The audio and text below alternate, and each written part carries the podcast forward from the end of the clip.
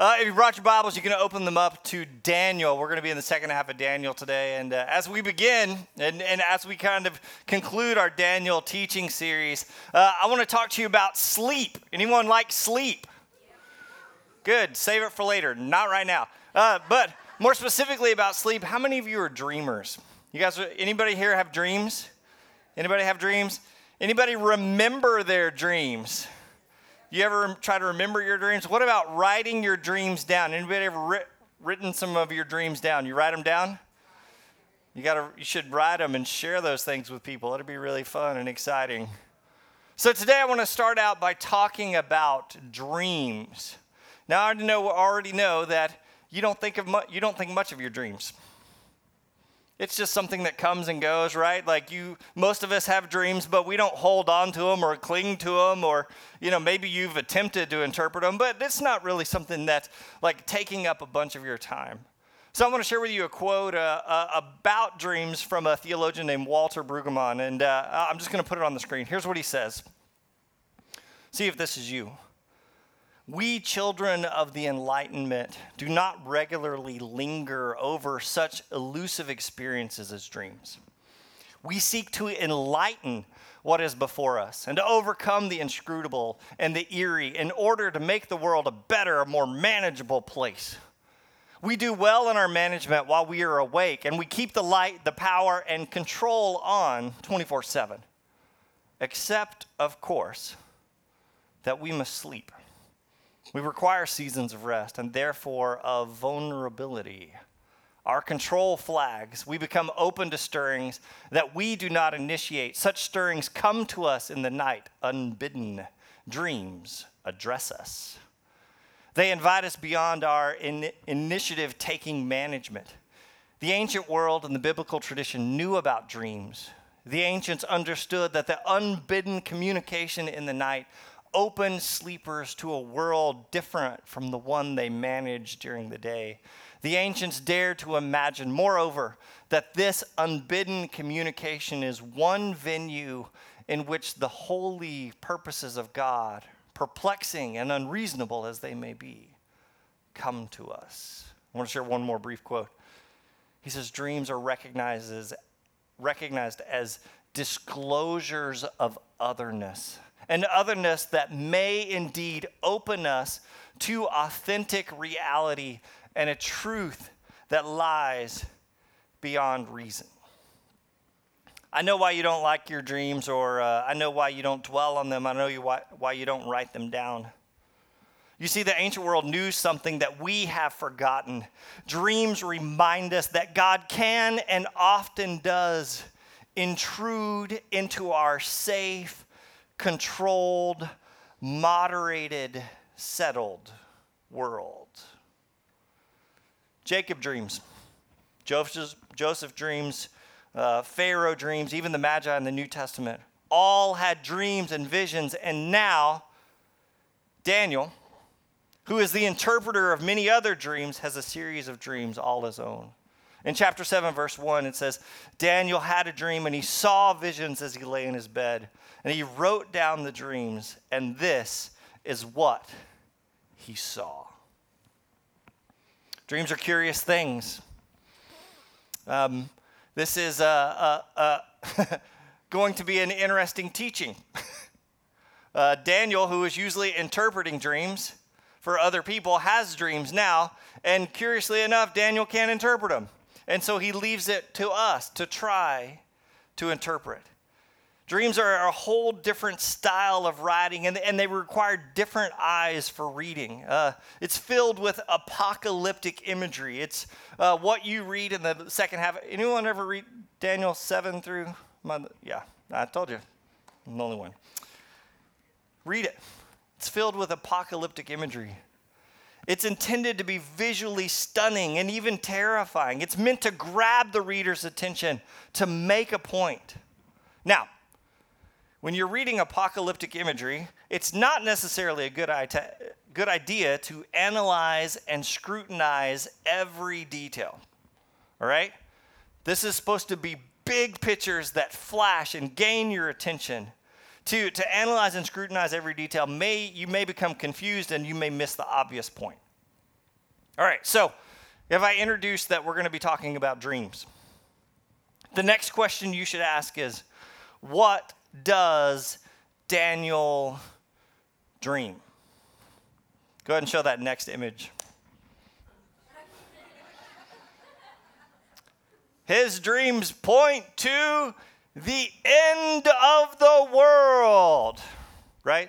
Like I have, I've had that REM song in my head. all. it's the end of the world as we know it. You know that song? Like that is his dreams. That's why I, today, uh, whenever you preach about the end of the world, whatever you talk about the end, you should dress in all black. That's why I'm dressed like Johnny Cash today, right? You got to have full effect. It's about the end. In chapter 8, it, uh, in these visions, he learns that like what he's dreaming pertains to the end of time, and, and none of these things will happen for a long time. And in chapter 12, verse 8, Daniel himself, he asked the question, maybe you've asked it before. How will all this finally end? How many of you are curious about how it's all going to end? Okay. Daniel has a dream about it. It begins with a nightmarish, hellish vision. Daniel calls it the time of wrath. If you look carefully in chapter 7 through 12, Daniel has a series of dreams. He dreams about lions and tigers and bears, oh my. He dreams about rams and goats and horns, and some of these horns have eyes and mouths. He says in chapter 7, I watched his, this horn was waging war against God's holy people and was defeating him. There it's filled with beasts. One is set to devour the whole world, trampling and crushing everything in its path.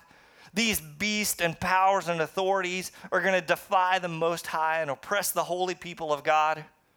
In chapter 8, verse 10, it says that its powers reached to heavens where it attacked the heavenly army, throwing some of the heavenly beings and some of the stars to the ground and trampling them. Truth is going to be overthrown in this future moment at the end. And rulers and powers and authorities of this world, and not all of them of this world. In chapter 11, verse 36, it says, that the king will do as he pleases. He'll exalt himself and claim to be greater than every God, even blaspheming the God of gods. He will succeed but only until the time of wrath is completed. For what has been determined will surely take place. What you see if you read in these chapters is the worst of the worst, as bad as it can get. Maybe you've looked it forward into Revelation some and you see earthquakes and fires and moons turning to blood. All of this image is supposed to say it's going to get bad. Even in chapter 9, verse 26, it says, the anointed one will be killed, appearing to have accomplished nothing. Did you see that? It's the end of the world as we know it. Right? Do you hear, do you hear that? And what, what is crazy to me is that we are fascinated by this, right? Just go online and search the end of the world. You know what I'm saying? Like your your inbox is going to be flooded because we're so fascinated by this. We love the imagery and we love the terror and we love the darkness. But but to only focus on that misses something incredibly important. Because this is not all that Daniel dreams. Look what it says, and let's just let's look at some passages together, specifically out of chapter 7. In chapter 7, verse 21 and 22 says, As I watched, this horn was waging war against God's holy people and was defeating them until the ancient one, the Most High, came and judged in favor of his holy people. Then the time arrived for the holy people to take over the kingdom. Look again at this next verse, he says, I watched as thrones were put in place, and the ancient one sat down to judge. His clothing was as white as snow, his hair like purest wool. He sat on a fiery throne with wheels of blazing fire, and a river of fire was pouring out, flowing from his presence, and millions of angels ministered to him. Many millions stood to attend him. Then the court began its session, and the books were opened, and I continued to watch because I could hear the little horn's boastful speech. I kept watching until the fourth beast was killed and its body was destroyed by fire. The other three beasts had their authority taken from them but they were allowed to live a while longer. As my vision continued that night, I saw someone like a son of man coming with the clouds of heaven. He approached the Ancient One and was led into his presence. One more set of passages, look at verse 26 and 27. I think I have those, Zach. Maybe I don't have those.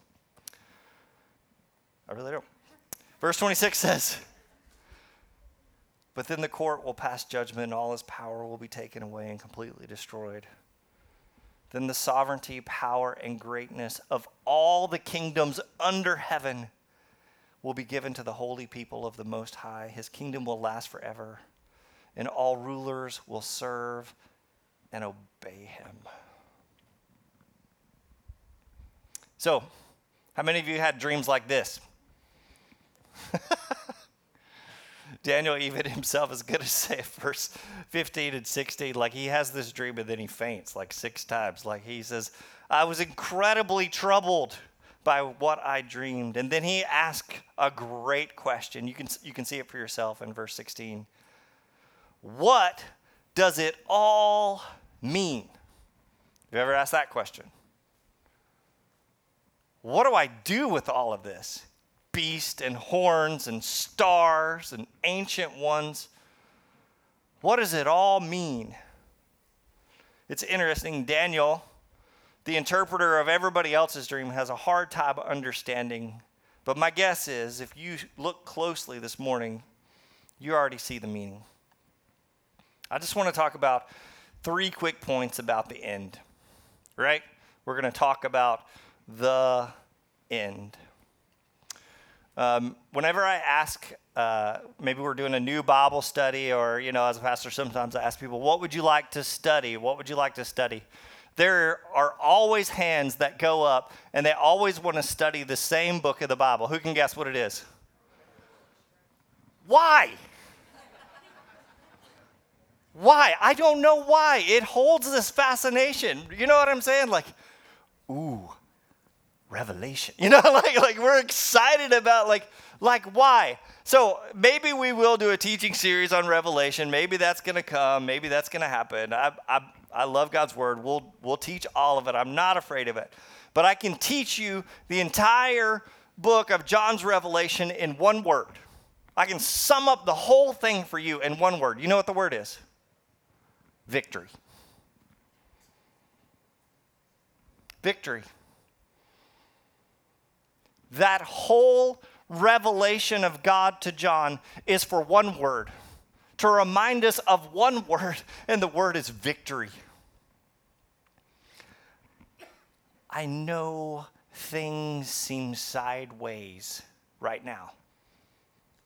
Everything in our world make perfect sense? Feel like everything in our world's running as it should, operating as it should. Do you think that, that fairness and justice and righteousness, that's, that's a pretty common thing in our world, right? Or is it the opposite?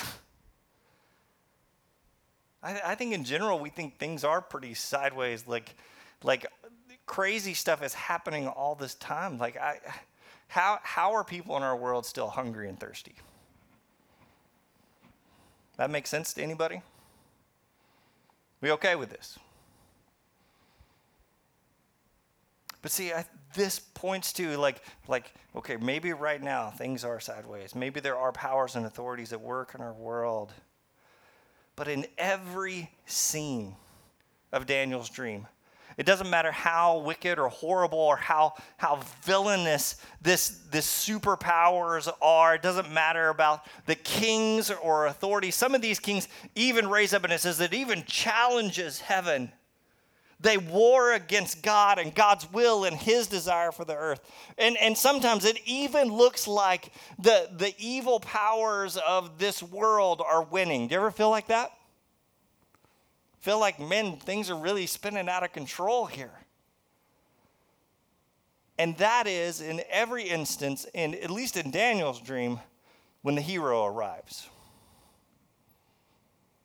He's called the Ancient One. Some of you know him uh, more literally as the Ancient of Days. In Daniel's vision, he sees one that will come to judge them all everything that's sideways, everything that's out of line, everything that's out of balance and unfair and unrighteous and unjust and cruel and hateful, every wrong is going to be righted when he comes. In his presence, Isaiah says, every knee will bow and every tongue confess. And Daniel's dream reminds us that it doesn't matter how powerful they may seem or how mighty they are. When he comes, look, you should underline this in your Bible. Every, every knee will bow, every tongue will confess. He says, There is a moment coming that I know it seems like things are chaotic right now, but there is a moment coming when one comes who is going to set it right. Do you believe that? And, and Isaiah says, when he comes, no one is going to question, is that really him or not? Like, like we're all going to know. Like you're going to, you know how you just know, like we're all going to know. When he arrives, when the ancient one, the ancient of days comes, and every knee will bow and tongue confess and every kingdom and every authority, above and below, will fall like dominoes before him. And it says he's going to come and he's going to come, he's going to hold court. Court is in session, right? We're all going to stand before him. But that's not all. It says the Ancient of Days will install a new kingdom and built upon the shoulders of the one who comes on the clouds of heaven. Look what it says in 7 13 through 14. I, I read a portion of this already. He says, As my vision continued that night, I saw someone like a son of man coming with the clouds of heaven. He approached the Ancient One and was led into his presence. He was given authority, honor, and sovereignty over all the nations of the world, so that people of every race and nation and language would obey him. You, have you heard that kind of language before? Every tribe and tongue and nation and people. His rule is eternal, it will never end. His kingdom will never be destroyed.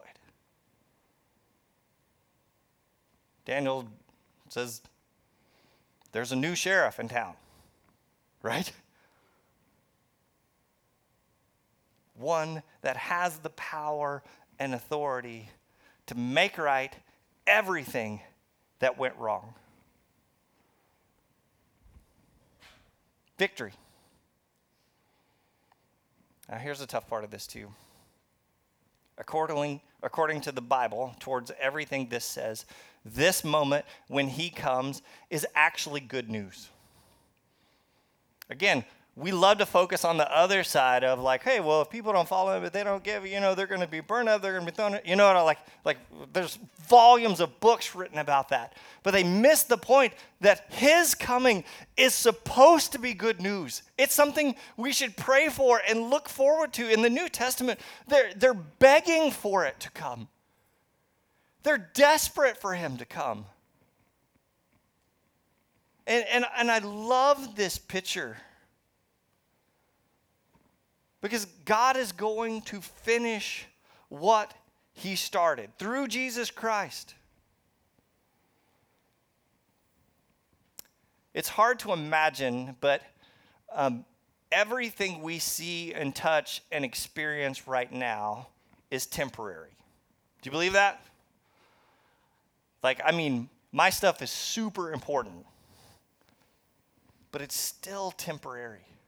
Like we live in this temporary space where, where we're all affected by time and, and all of these things. But do you know that's not how we were created? That's not how this story begins.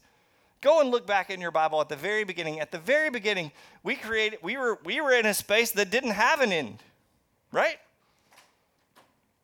Right next to God eating from the tree of life, like right like there was no clock. It just kept going on and on and on. It was eternal life until kind of got the big head, rebelled against God, cast out of that space. And since that moment, do you know what the entire witness of Scripture is? The entire witness of Scripture is that God has been trying to get us back. And if you look at Genesis and then fast forward all the way to Revelation, I know your favorite. It begins in a garden and it ends in a garden city. And we are I know, I know we are. We're still in this temporary space. But God's going to finish what He started. And that is good news. So I think um, this end picture for you, uh, whenever you think about the end, I want you to think about victory, but I also want you to think about reunion. Um, you guys know uh, our son Cannon was adopted from Ethiopia uh, as a part of our adoption process. So Cannon is six now, but uh, when we first got the referral for Cannon, he was two months. My wife's in here; she's going to make make sure these dates are right. I think we got a referral when he was like two months, and uh, the first time we met Cannon was. Uh, when he was four months old. So, a part of the adoption process for Ethiopian kids is you, you have to go to Ethiopia two times. You have to go two times and for about a week each time. And the first time you go um, is, is kind of like the Ethiopian side of the adoption, right? And then you come home, and then the second week you, you go back, and the second week in Ethiopia is the U.S. side of the adoption, and that's when you get to bring the kid home. So at four months, it was time for us to fly to Ethiopia to meet our son um, we, we, uh, I mean, we have it on video. I remember the moment, like we walked up, we, we met our son. They were like, "Here he is." Psh, he was not thrilled with me at all. I'm just saying. Um, and uh, we stayed in a guest house in Cannon. Our new son lived with us for a week. We fed him and changed him, and we took care of him until that week was over. Uh, it was on July 4th. Amy will tell you, worst day of her life. We wrapped Cannon up. We got in the car. There are no car seats in Ethiopia. It's a great thing. Um, we just held him. We got in the car on the way to the airport. We stopped back at the orphanage. Now imagine this moment. We take our new son, we just spent a week with him, and we give him back. We walk out and head to the airport. We did okay until we got on the plane and there was a baby crying.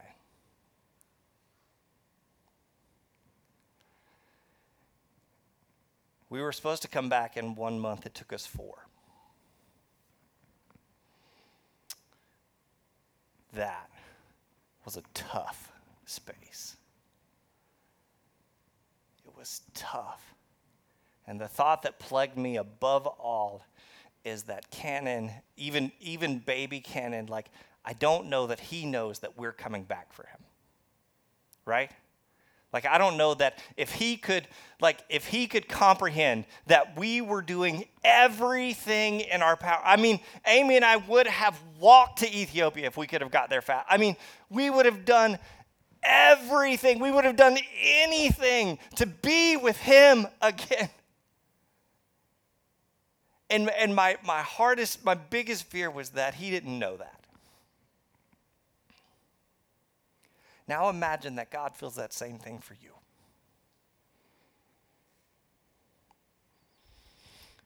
That with all of his effort, with all of his power, with all of his grace, with all of his energy, the only thing that he desires is for you to be in his arms again. And that is the moment he is working toward.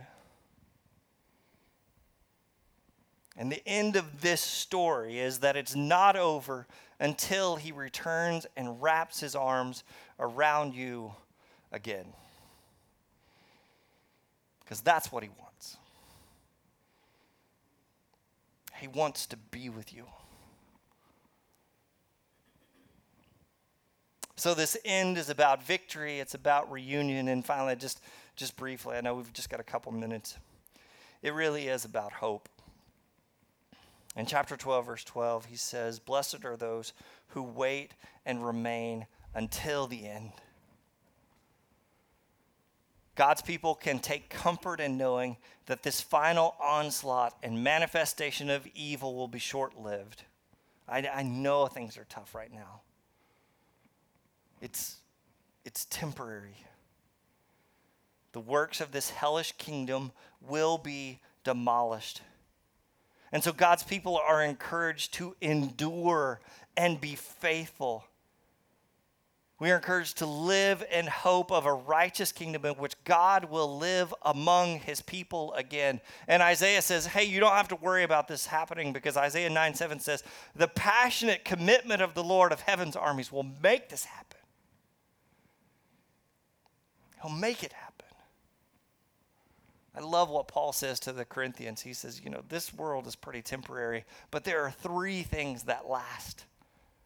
Three things that last forever. Like, that's what he means. They last forever. You know what they are? Faith, hope, and love. And so while we wait, while we remain here, we I, I encourage you to endure in faithfulness, to endure in hope, and endure in love. I love this great quote. It simply says, Do not settle for the status quo. Do not settle for the world as it's being presented to us. Do not settle for the inevitability of what is said to be inevitable. We can hope for more than this. God will triumph. And because we believe this to be true and certain, we can live courageously now and move with courage into a better future. So, in just a moment, I'm going to dismiss you to a time of communion. I've got the table set up around the room. We'll have instructions on the screen. We want you to know this is sacred space. And just, just as we go there, like, I, I um, Maybe, maybe I should just ask you, like, this is rhetorical. You don't have to raise your hand. How many of you want this to be the end of your story? Like what, what Daniel just talked about, about God coming and, and reigning again and setting up his kingdom and drawing all of his people to him again. Like, is, is that what you really want? Or is this world enough for you? Are you pretty content with the way things are? Because I would say through Jesus Christ, God offers you something more. Through Jesus Christ, He offers you more than this temporary life. Through Jesus Christ, He offers us a new way, a new truth, a new life. And it's available to you. Honestly, it really is your choice. And so this morning, as we enter into a time of communion, I, I just really encourage you to ask yourself and if this victorious reunion is, is what you want, if you want something eternal, then the path for you is simple. I just invite you to repent of your sins and give yourself wholly and completely to Jesus Christ. He really is the way. Let's pray together. Father God, I thank you so much for this crew and for their hearts and uh, um, su- such challenging, deep words. And God, we honestly, we just get so consumed with what's happening in our own life, and our own schedule, and our own timeline, man. We, maybe we've taken our eyes off this thing that you're trying to do. Father God, maybe some of us are going, okay, when is this going to happen? When is this going to happen? We know in your word that it says if, if, if you are holding back this moment, if, if you're holding back this moment of your return where every knee will bow and tongue confess, God, if, if there's one reason why that hasn't happened or isn't happening right this second, it says in 2 Peter that, that the only reason that that could be is so that more people would be saved. And so, Father God, if, if there is a man or woman in this space that doesn't know you and hasn't confessed the truth of who you are, hasn't repented of their sins, and, and discovered life in you, God, I, I just pray that you would move in their heart right now. That you offer this victorious reunion to all who repent, to all who give themselves to Jesus completely. And, and, and God, if there's people here that are, that are struggling with that, we want to be helpful. We can help. We'd love to share your word with those. So, God, we just ask that, that you would move in every heart and in ways only you can. Help us to lift our eyes upward. Help us to wait in hope and in faith and in love. Help us to anticipate the moment of return where we can be with you wholly and completely again. We love you, Father, and in your Son Jesus' name, everyone together says,